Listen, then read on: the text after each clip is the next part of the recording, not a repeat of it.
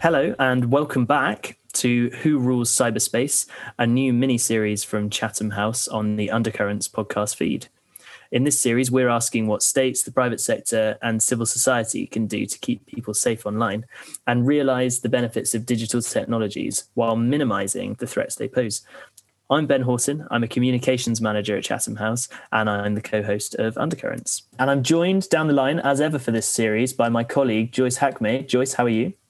I'm very good. How are you, Ben? Yes, really well. Thank you. Really well. I greatly enjoyed our conversation on episode one, Joyce, where we set out the background to this discussion around cyberspace governance. I'd encourage listeners, if they haven't already, to go back and listen to that first episode so that you know what the basis of our discussion is today. But, Joyce, why don't you tell us a bit about our focus of this episode?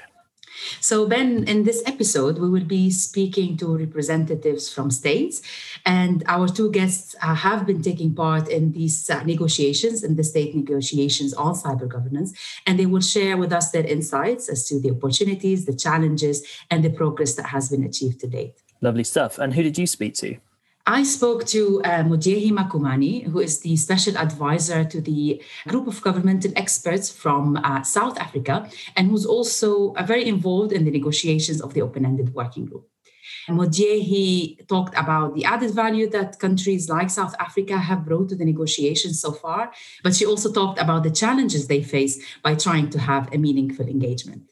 And who did you speak to, Ben? So I spoke to Carmen Gonsalves, head of the International Cyber Policy Department at the Dutch Ministry of Foreign Affairs.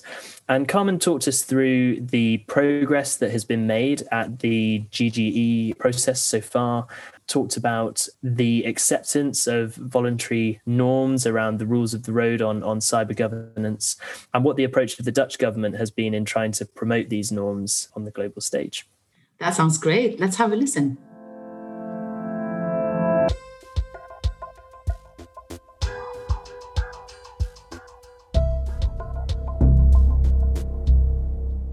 I'm very pleased to be joined today by Moliehi Makumane, who is the special advisor to the GGE expert from South Africa and who has been playing a very important role in the negotiations in the open ended working group as well.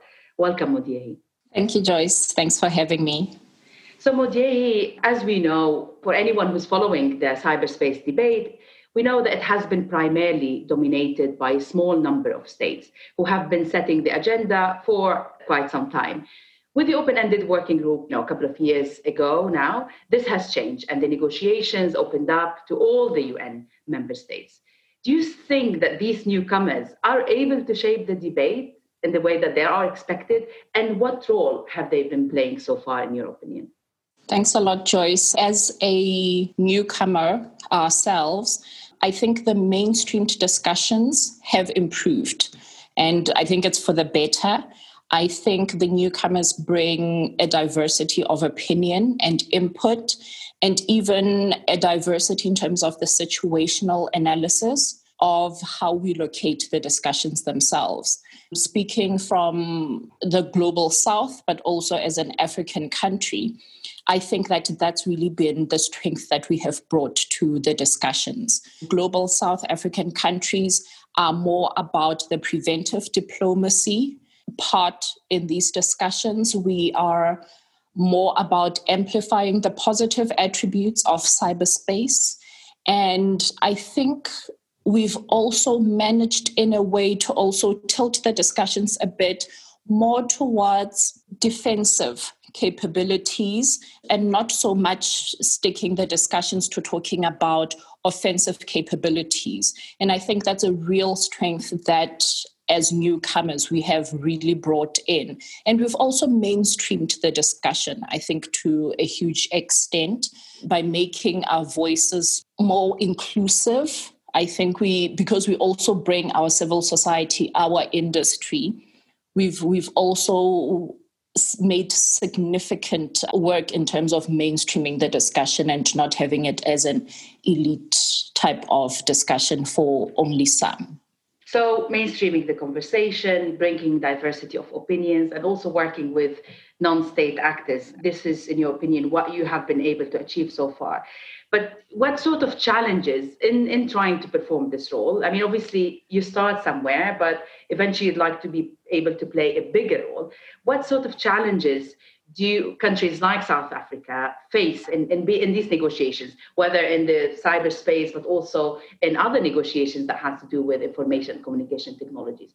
What do you think these challenges are? And how do you think you can overcome these challenges? What do you need to be able to do that? We've had a lot of internal discussions about this, and sometimes it can be a challenge, but what we see is that it's just perhaps the dynamic of the field itself there are so many stakeholders and there are so many platforms, so many forums, so many initiatives. And that's not always easy to maneuver in because it's not it's not always easy for a country of the south or an african country to be everywhere. And and one of the biggest principles of of multilateralism is you have to be in the room to shape the debate. You have to be at the table, you know, and we're not always at the table. And sometimes it is deliberate. We have taken principal positions where we've said the United Nations should be the main board body in which these discussions take place. And we haven't always taken as quickly as some countries have to platforms or initiatives that are outside of the UN. But like I'm saying, it can be a, a, challenge, but also we've also come to learn that that is perhaps also just a dynamic of the field. And so what we are doing consciously now is trying to then figure out if we are not in the room and we don't really want to be in the room, figuring out who is in the room and how can we nurture those relationships and create those open communication lines it's been a lesson for us, but it's also a lesson that we've also shared with member states who develop initiatives outside of the UN to say when you do develop these initiatives, also look who is not in the room and find a way to also find us to create that open communication line. And I don't see it stopping anytime soon just because of the nature of the field but that's that's where we are right now. Of course positions might change. Multilateralism i think is evolving in in some ways which is why we were so grateful that the open-ended working group had that multi-stakeholder consultation built into it because that gave us an opportunity to engage with stakeholders that we haven't been able to engage mm-hmm. with because they've traditionally been outside the UN, which is what we've for a very long time focus on. And we want everything to come into the UN. You know, for South Africa, all roads lead to the UN. But it's it's definitely been a lesson for us. You highlighted a very important point about the multi stakeholder engagement and being able to speak to actors and get the, the opinions of actors who are not normally around the table, which, as you said, is quite exclusive to a certain players and to states if, we, if we're talking about the UN. But these actors have voiced also some frustration throughout the process about yes, we have engaged, but this engagement is not enough we want to be able to take part in the conversation. We want to be involved more. We want our voice to be heard. Now, some argue that if you can do it within the UN, you can do it outside the UN, and you can still have uh, an impact, and you will be still able to shape uh, the negotiations. Do you agree with that? Where, where do you stand on this engagement? Is it enough? Should be improved? Are there alternative ways to to make it happen? There must be alternative ways. I and if if they don't exist we're going to have to find them you know? The engagement so far from us has been an absolute eye opener as a foreign ministry your bread and butter is member states. We put a lot of time into understanding why member states behave the way they do why they do what they do. And for a long time because of that kind of bias if i can call it when you look at stakeholders outside, we see other motivations, you know, profit and other things. And that has created a bit of apprehension sometimes to increase the discussions to to where they can potentially be. But I think it's it's a matter of time and a matter of just creating those spaces and keeping the communication lines open. Because what, what we've seen in this space is that corporations aren't just in it for profit, which was a big, you know, eye opener. They're not just in it for their profit margins they are also trying to make and contribute, you know. And we've seen it in other forums. We've seen how the SDGs have taken on some of these stakeholders and been successful. And so it's not as if the UN doesn't have ways in which they've done this. We just need to also find a way to do it in this platform. And again, for, for countries like us that can't be everywhere all the time, we really hope that the UN can find a way to play a role. And for people who do take things outside the UN to find a way to include the UN, you know.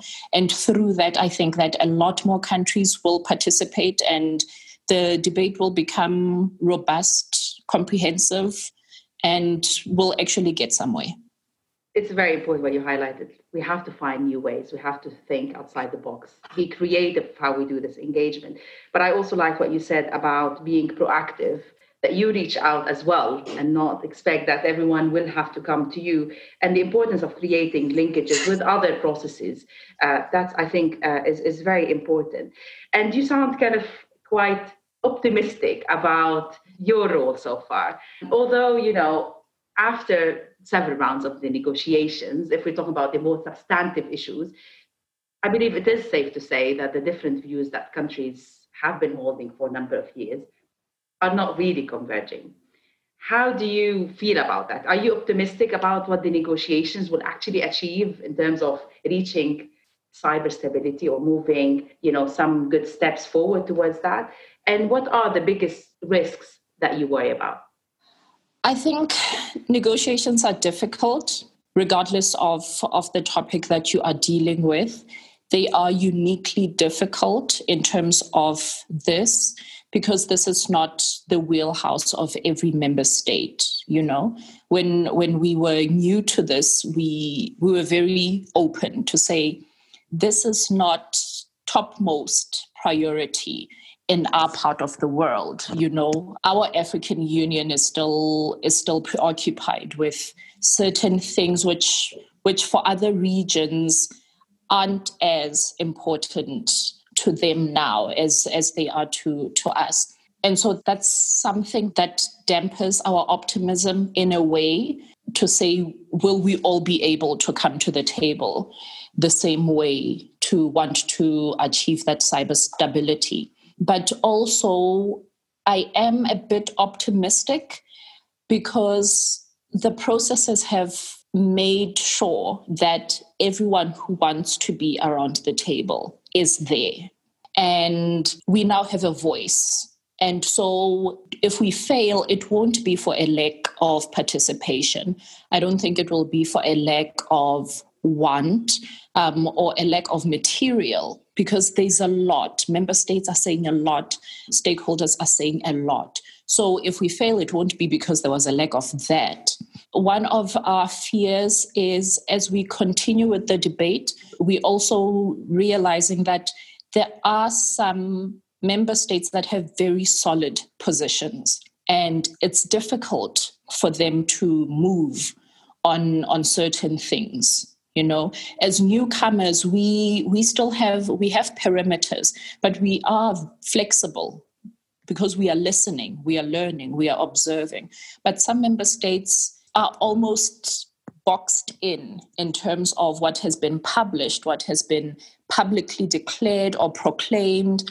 And so you can't walk that back. And so it it it has affected their flexibility in the discussions and that's been a bit frustrating for member states um, like South Africa, that at some point we have to move, which is why in the GGE, the South African expert advocate Mashabane has tried to encourage his counterparts in there to say, since here we are experts and we're supposed to advise the SG, let's advise the SG based on our expert advice and not tie ourselves too much on the national positions. Here, we we will not be what we say will not be attributed to to our member states. So let's really think out of the box, and because it's it's a unique space to be able to do something like that, as opposed to the other forums. And so I think there is a way and creative ways that that we can get to where we want to get, but it's it's going to be difficult. The chairs and the secretariat are doing a, a, tremendously amazing job. We are friends of the chairs, but it's it's going to be very very difficult. So I think cautiously optimistic is where I am right now. And with cautiously optimistic, Unfortunately, we're ending this fascinating conversation with you, Moliehi. Thank you very much for uh, these great insights, and thank you for sharing uh, your opinion candidly with us. All the luck with the uh, rest of the uh, negotiation process, and we look forward to staying in touch with you. Thank you very much. Thank you so much, Joyce. Thank you, Chatham House. Thank you for having us.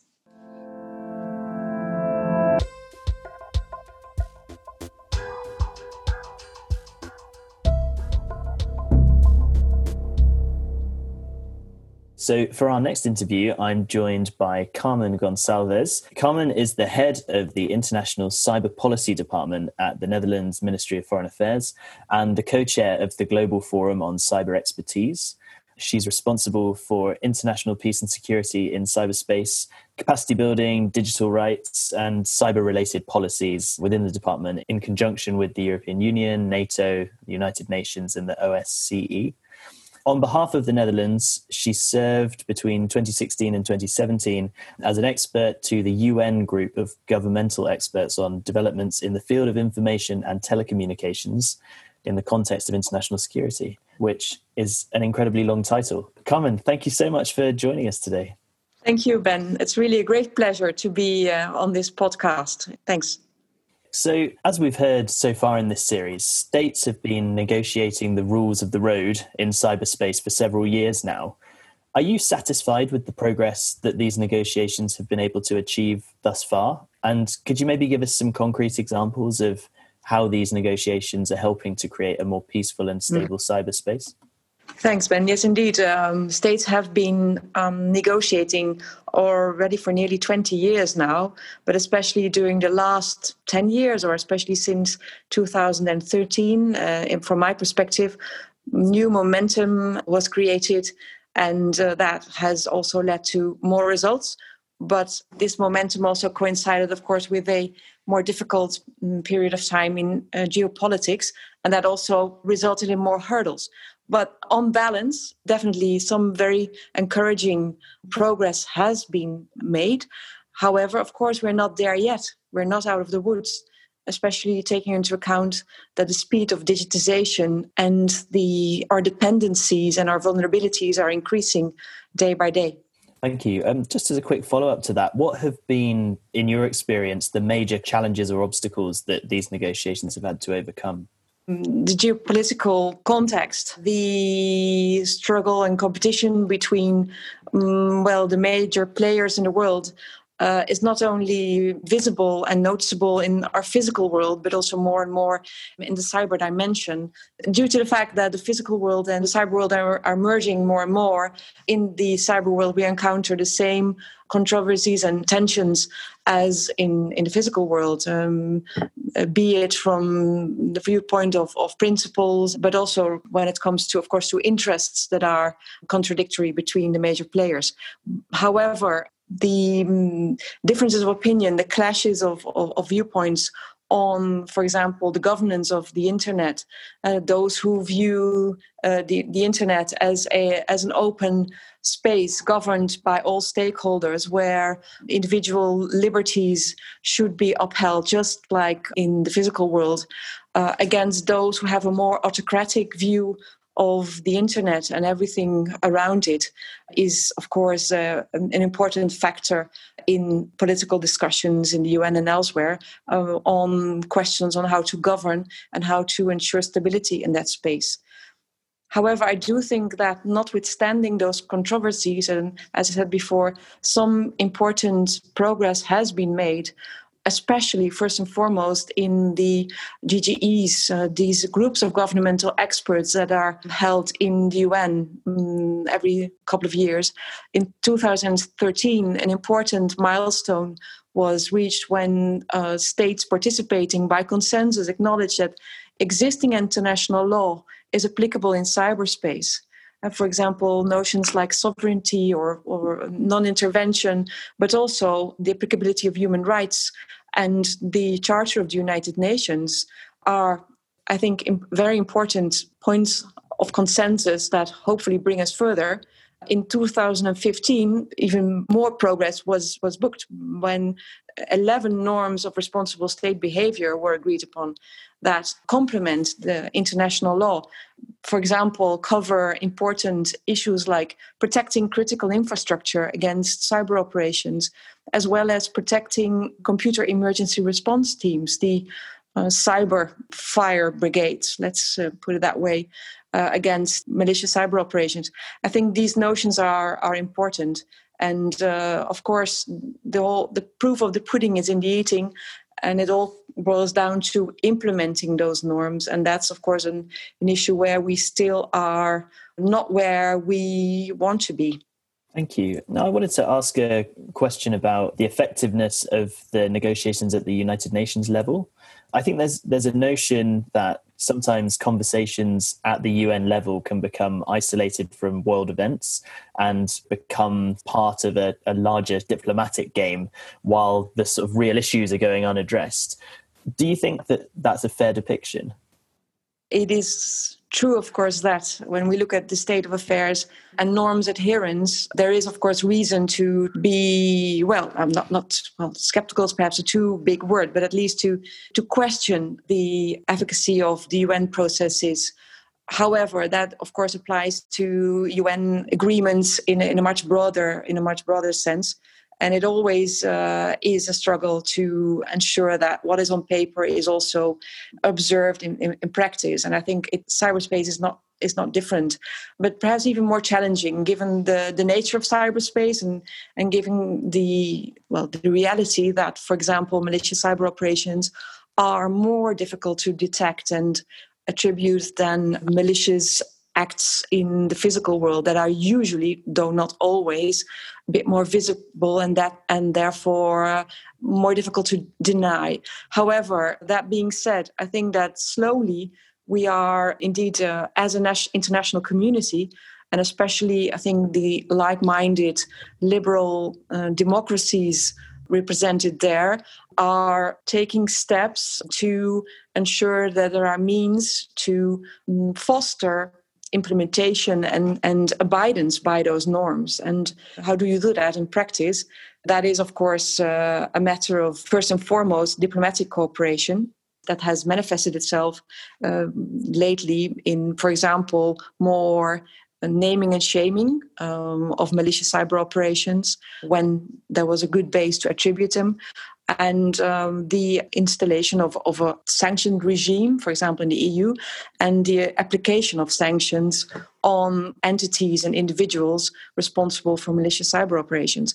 And though those steps are also not a panacea, they are definitely a part of a puzzle of um, they're part of a, a, a combination, a, a, set of measures that we together can uh, implement uh, in order to increase the cost of irresponsible behavior and to promote responsible and behavior aimed at stability and maintaining an open, free, and secure cyberspace. We, we made some steps in advance of the areas where we made some steps in advance over the last couple of years, also inspired by negotiations in the UN, but also outside the UN, because I think it's very important to understand that the UN negotiations about norms are important because these negotiations are about how states have to behave themselves. And that's, of course, their prime responsibility to uh, agree on norms and to abide by them. But uh, cyberspace is, of course, uh, for more than 90% uh, in the hands of private entities and the tech community. Thus, it's indispensable that when drawing up norms and, and rules, we take on board views from private enterprises, private players, actors, and tech community and academics and civil society in, in a broader sense. That's one point I wanted to make, but also that we realize that there's a, a very uneven spread of cyber capacity around the world and that not only negatively affect the prospects of socioeconomic advancement of, of countries and, and, and creates this, this digital divide, but also disables or frustrates the, the efforts of countries to protect themselves uh, against possible negative impacts and, and threats that are uh, abound uh, in, in cyberspace. So capacity building is much more on the radar of, of many countries and private entities as well.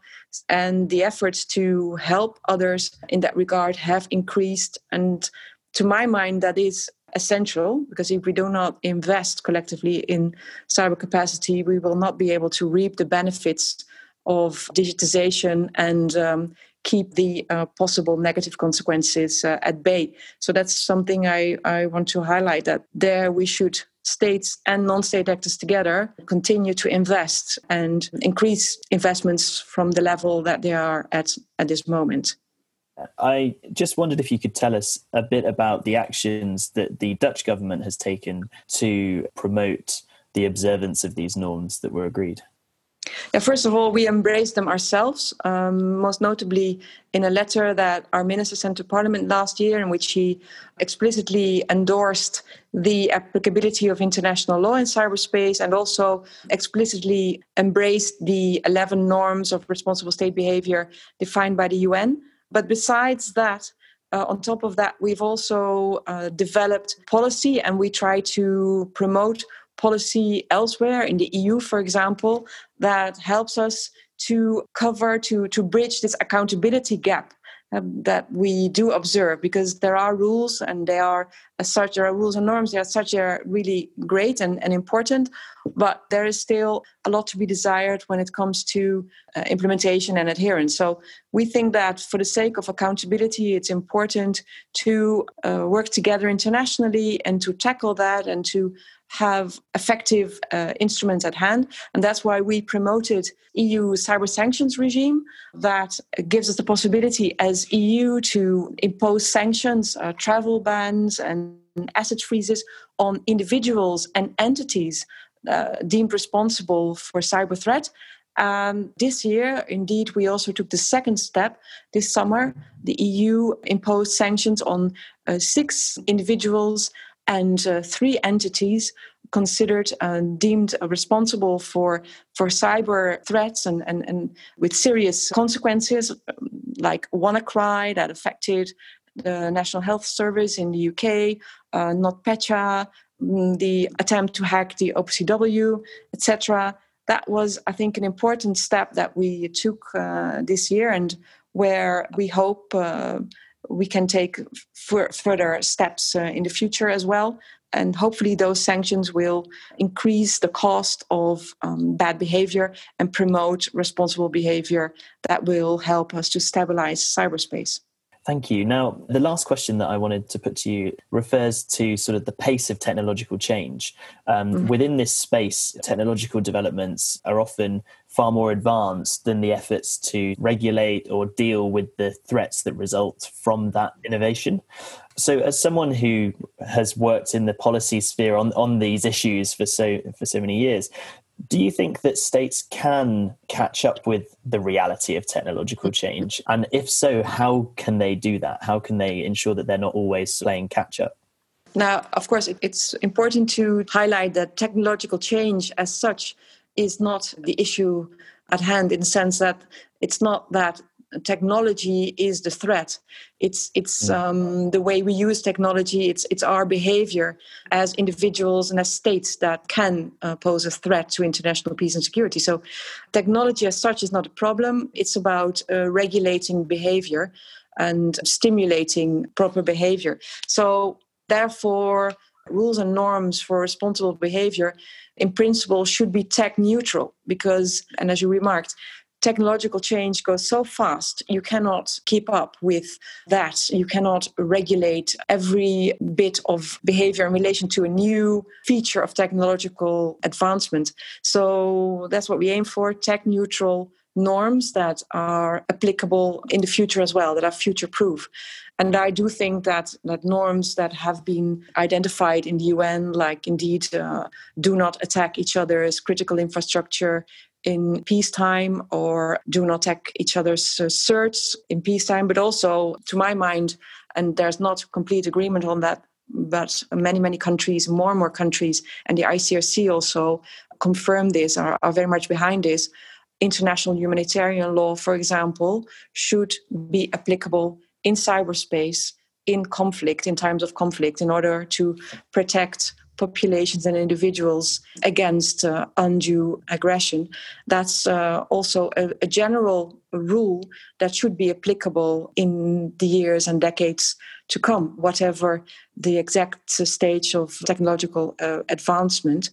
What I do feel is that we should be much clearer and much more explicit in explaining how those rules, those tech neutral rules that we have been identifying and international law apply in cyberspace. What does it mean? And then, uh, in that regard, it is important to take into account that, for example, the world has already changed in 2015 when we identified those 11 norms of responsible state behavior. And it's good to uh, take on board what has happened since then election interference in, in the US, in, in Europe, in France, in other places of the world, but also the threat to the public core of the internet this year during COVID 19, we experienced this remarkable increase unfortunately, in uh, cyber attacks on institutions related to public health hospitals, research entities, etc.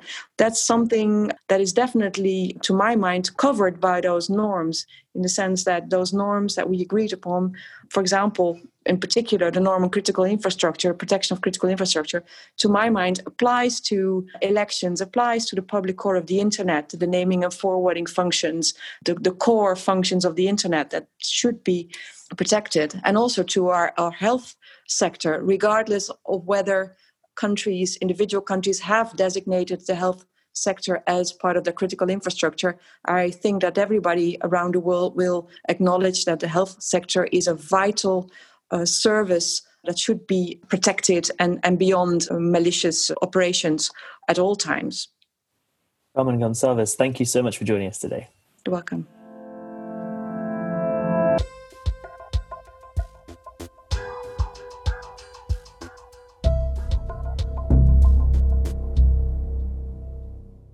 So that's it for this episode of Who Rules Cyberspace, the Chatham House mini series on the Undercurrents podcast feed.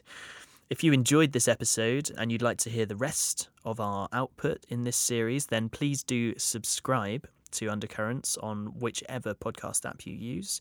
And if you've enjoyed it a lot, we would love it if you would leave us a review because it makes it far easier for other people to find us. If you'd like to hear more about the work that Joyce, Hakmeh, and the team in the International Security Programme are doing, you can follow them on Twitter at Chatham House ISR. Of course, huge thanks need to go to Esther Naylor in the International Security Programme, who has put this series together and has provided editing support.